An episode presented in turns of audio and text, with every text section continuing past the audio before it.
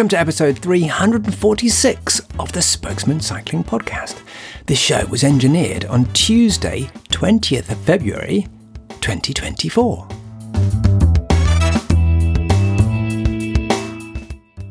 The Spokesmen Cycling Roundtable podcast is brought to you by Tern Bicycles. The good people at Tern are committed to building bikes that are useful enough to ride every day and dependable enough to carry the people you love. In other words, they make the kind of bikes that they want to ride. Tern has e bikes for every type of rider, whether you're commuting, taking your kids to school, or even carrying another adult. Visit www.ternbicycles.com, that's T E R N bicycles.com, to learn more.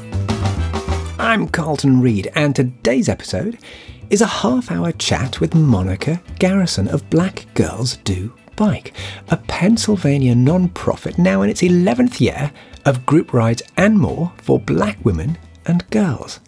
And yeah, I should have checked out the weather map before I asked the first stupid question. And have you been riding today? Oh no. There's snow everywhere. We had a big storm yesterday. Yeah, yesterday. I should have checked your weather. Okay. so you, there's how much of the year can you not cycle in in Pittsburgh? Ooh, um, pretty much November to March is pretty snowy and rainy and cold. So we have a nice big off season here. Though some folks ride through the winter, I'm not one of those people.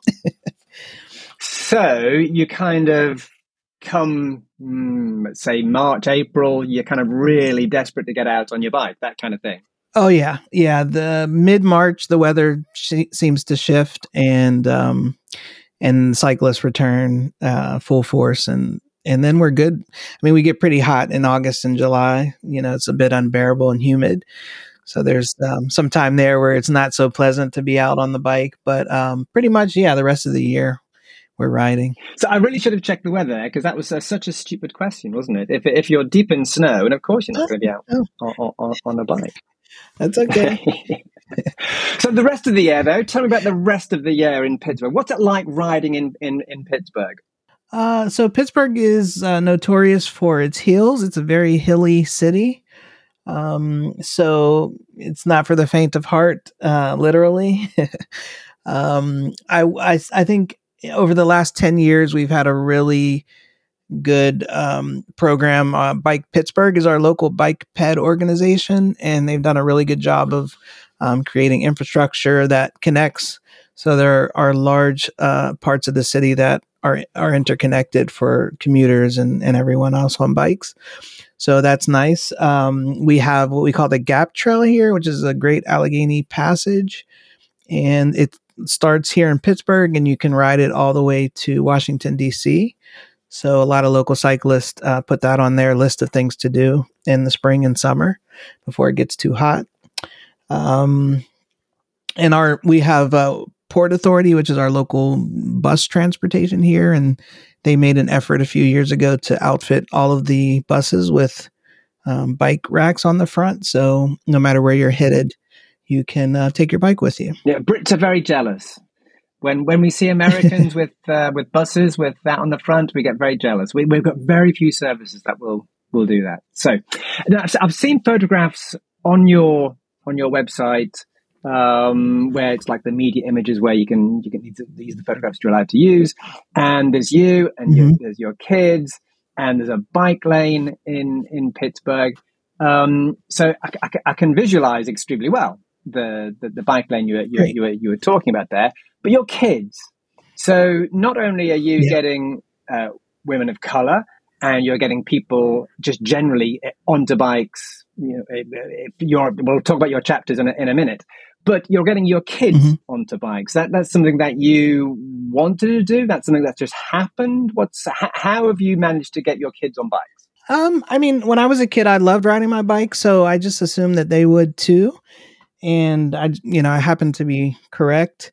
Uh, but what I did was honestly, I started them riding really early. Like um, my son and daughter were probably pedaling bikes at the age of 4 mm-hmm. um, And so the earlier you get them in, the more consistent you are with them wearing helmets, then they, it just becomes a part of their life. Mm-hmm. And so, you know, when when Black Girls Do Bike started, it was a time where I was riding my bike a lot more than I had in the past. And so I just invited them to come along and they, they kind of got bitten by the bug.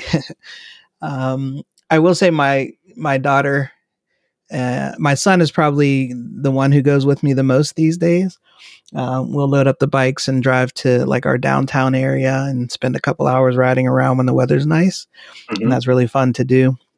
Um, so yeah, it's it's just a I don't know. It's it's a fun thing to do as a family. Uh, cycling is great for me as a solo sport, but I also like bringing folks along and you know showing them how fun it can be. Mm-hmm. So you have all these chapters um, across. I mean, there's one. Is it yes. the one that's in London? Is that still going? It's still going, but we have uh, we have a leadership vacuum there. We our our leaders who started the group um, step down to do another project. Mm-hmm. So we're actually looking for someone to kind of step in and and you know rejuvenate the chapter. Tell me about the chapters in in the US. Then I mean, how, how big do they get? Which are the biggest ones? What, what what's the chapter story? Sure, we have uh, j- 103 chapters here in the U.S. So as you can imagine, pretty much every major city here mm-hmm. has a chapter. Every almost every state um, has a cha- has at least one chapter. Um, the smallest chapters are, you know, a few hundred ladies, and our largest chapters have anywhere from fifteen hundred to two thousand members. That's a lot of members. Um, uh, yeah, I, I, I, will honestly say that I, I, we've never gotten two thousand out on a bike at once, Yeah, but generally our rides are you know anywhere from five ladies to maybe 40, 40, 50 ladies. And is it kind of Facebook private group organized? Is that is that how you get in touch with everybody? Yeah, I think Facebook's been the the easiest way. I mean, we're ten years into this journey, mm. so Facebook was um, a lot more robust ten years ago but uh, mm-hmm. it's still the best way to kind of organize people and yeah so each each chapter has its own facebook private facebook group and then so folks who are interested can go to blackgirlsdobike.org and then they can click on chapters and then they can find the nearest chapter for them you've got very very strong bold graphics is that something that was there from the get-go or is that something that evolved did you have like members who were yeah. graphic artists? How have you managed to to be really bold and and and distinctive? Uh, that's a good question. Uh, it, so it was always the intention from the beginning. Well, I should say soon after the beginning. So the plan really wasn't to have chapters and have T-shirts and jerseys and all this. Th- these things all came organically as people began to ask for them.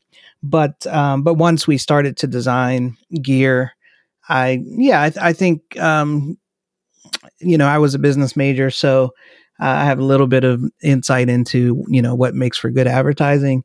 I'm also uh, a photographer, so I, am visually um, built to you know built to um, appreciate things and design.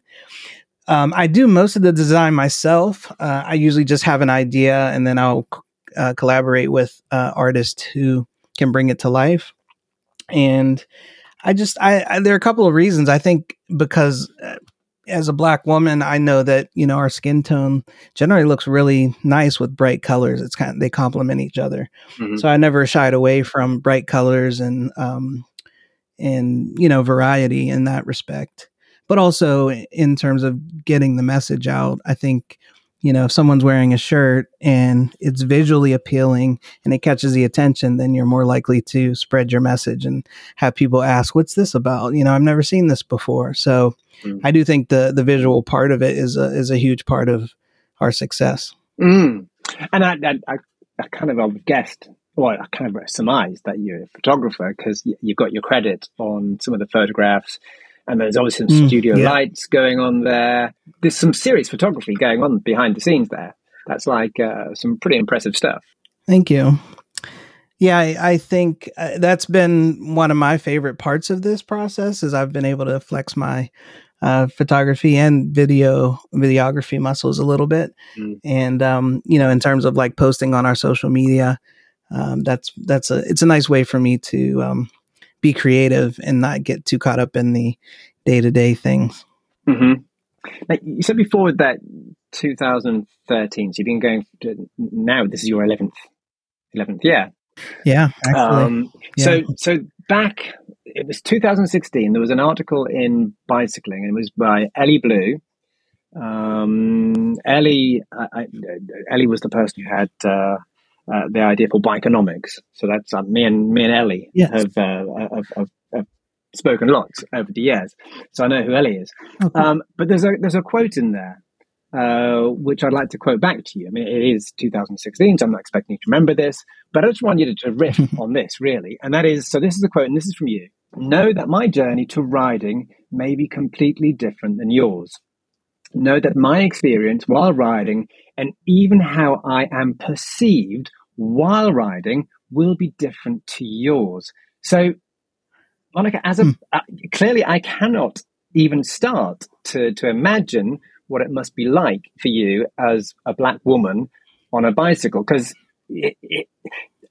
bicyclists are famously kind of like we're, we're, we're out there sometimes where we're not the most favorite people of of lots of yeah. lots of you know we're, kind of outcasts in in many respects uh, even now um, so you kind of take that and then you take the fact that you're a woman and then you add on you're black so you're you're really stacking it against yourself here.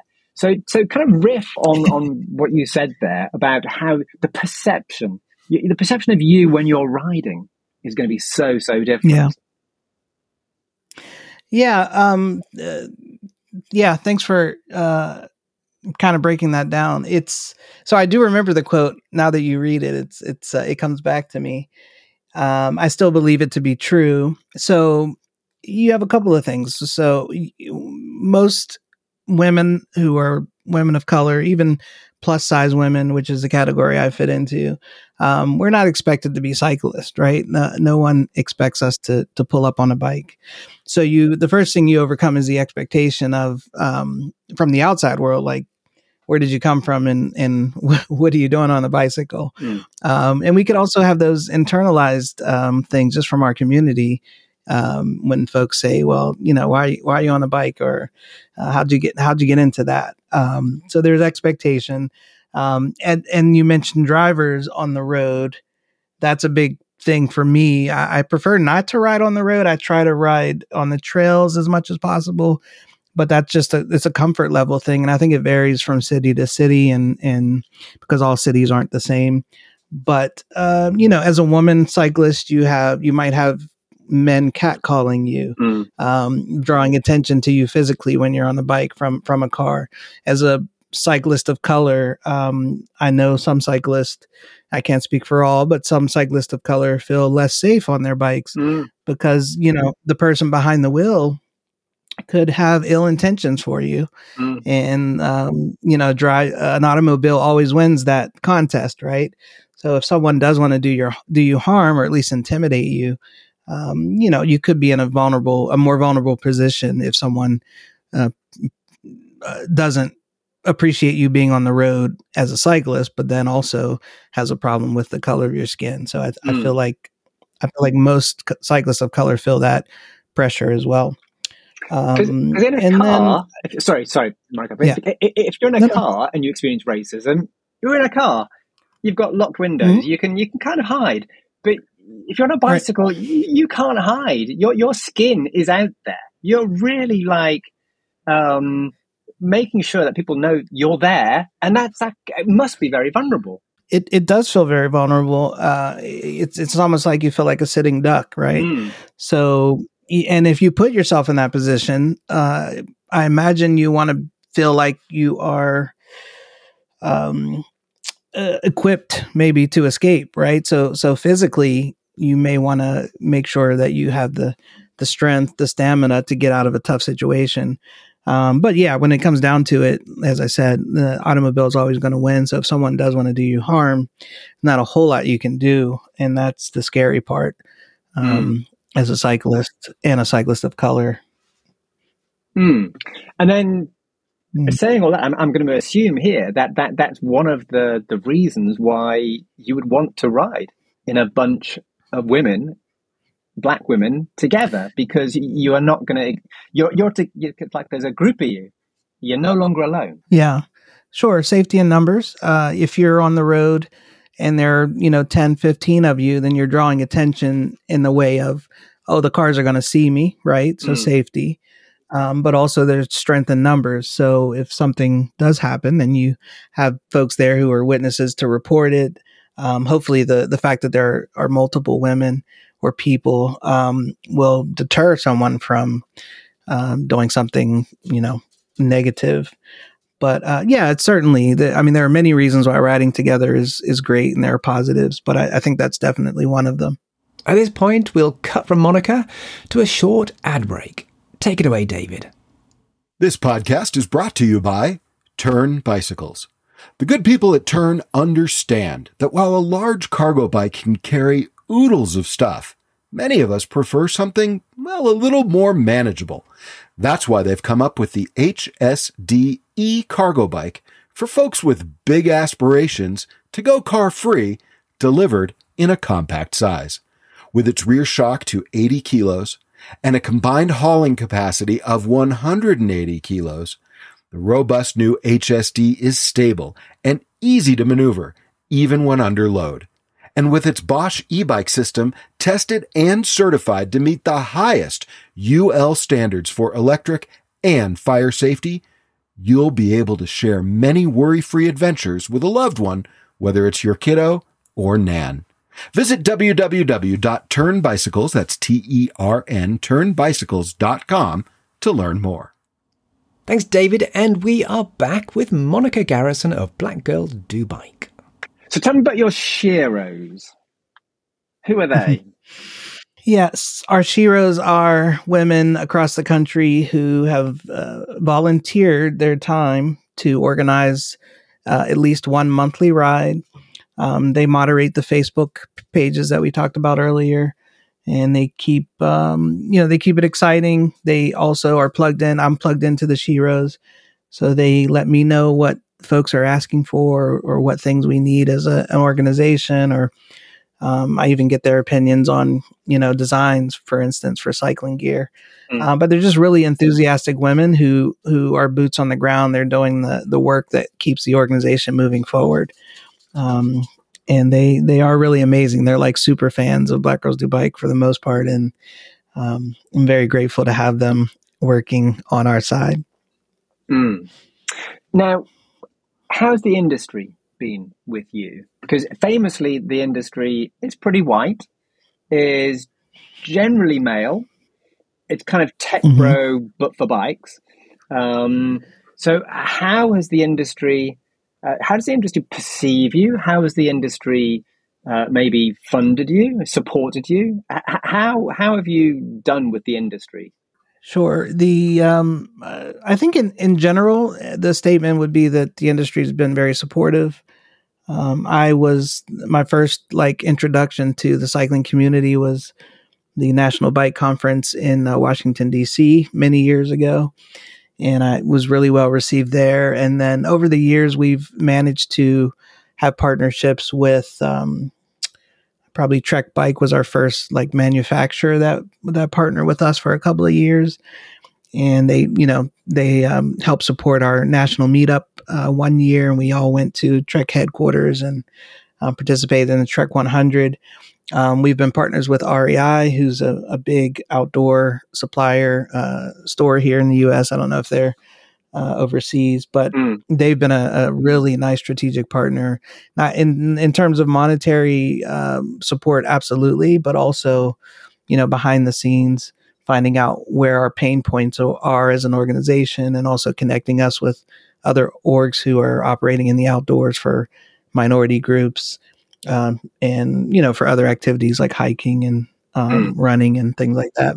Um, and then just along the way, we we've had a number of other just uh, companies who have stepped up um, from year to year to support us in different ways. But um, so yeah, overall, I think it's been amazing. Um, I've been in rooms that I never imagined I would be. Um, you know, a- answering questions and and helping with things like plus sizing for for women in in in um, in merchandise. Um, hmm. You know, even even with designing bikes, I've I've given input with that. Um, notoriously, women have black women have uh, issues getting cycling helmets that fit over their natural hairstyles, Mm. and I've, I've been involved in um, you know some folks who want to change that. So I think overall it's been great. I've I've done lots of interviews through the years, and I think our message has, at least within the cycling community, our, I think our message has gotten out there. I think a lot of people are aware that we exist and know that we need support. So imagine, you know, go back to 2013 when when this first kicked off, and now, Mhm. have you seen any systemic changes? You see, have you seen anything like, oh wow, that's so different to uh, 10 years ago, or is it this is going to be an uphill struggle? How, how do you how do you think it, it, it's gone over those 10 years, and, and how much of a difference maybe have you made?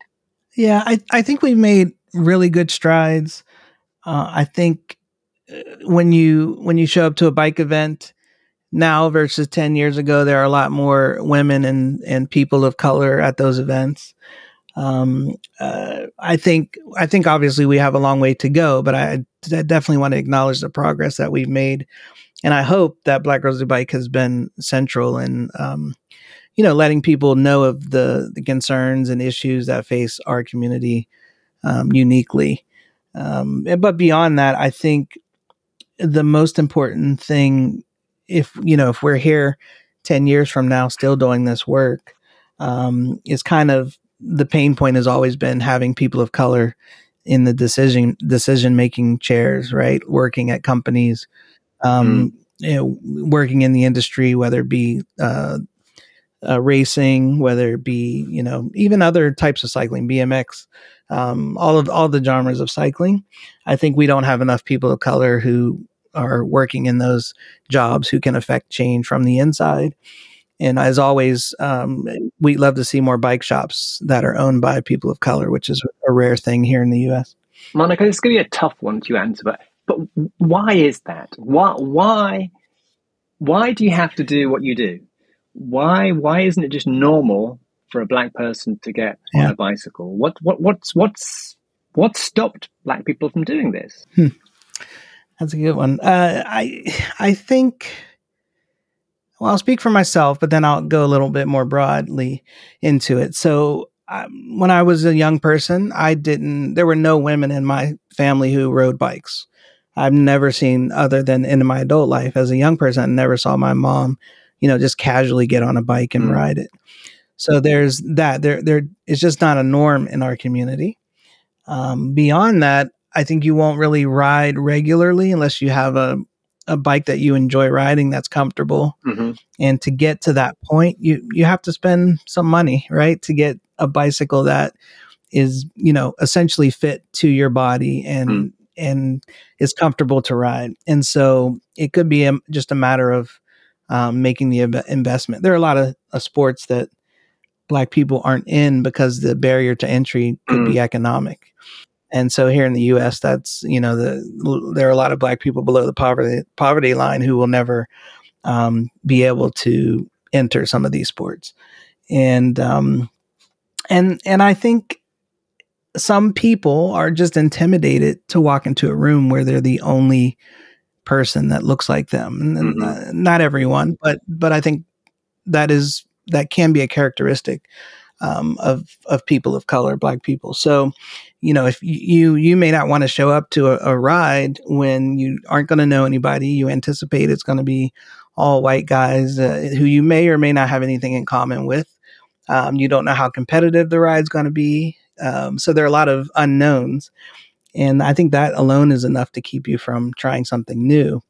So that's kind of where we come in, right? We we are pushing cycling as an activity that everyone can enjoy, but we're also giving you a safe space, um, for lack of a better word, Mm. to uh, to enter into it and to try it and see if you like it. Uh, and you may try it and, and not like it, never come back. But for some people, they show up, they ride, and they find that it's you know enjoyable, and they and they continue to come and they discover something new. So um, we try to get rid- that Im- intimidation uh, factor out of the equation. I'm, tr- I'm trying to think if uh, uh, uh, I can't know the answer here, but in the Netherlands, Hmm. where it's a societal norm to ride a bike, black people ride bikes. Asian people Mhm. ride bikes. You know, Muslim women in their hijab ride bikes. It's because it's a cultural norm to ride a bike. Because you were saying there before about, you know, you didn't see your mum uh, ride a bike. Well, in the Netherlands, all people will see their mum, their aunties, their grandmother, the bank managers, everybody will be on, on, on- bicycles. So there's, there's no real huge split in in like a, a color thing at all. It's just it's a cultural Yeah. thing. So uh, on the one hand, I'm, I'm asking you a question about um, b- being black on a bicycle, but that question could be just as easily have asked of, of, of white people generally. White people generally in the cultures, you know, in Britain and in America, not in the Mhm. Netherlands, but where we, where we're out, it's not a cultural norm to be on a bicycle. So that's why people are on bicycles. And there is the color aspect to it, of course, but it's just generally Sure. people aren't on bikes at, at, at the end of the day. And we are, Monica, we are kind of weird. no, you're right. You're right. It's uh, it's not a cultural norm to ride a bicycle in the United States, uh, maybe with the exception of a few cities.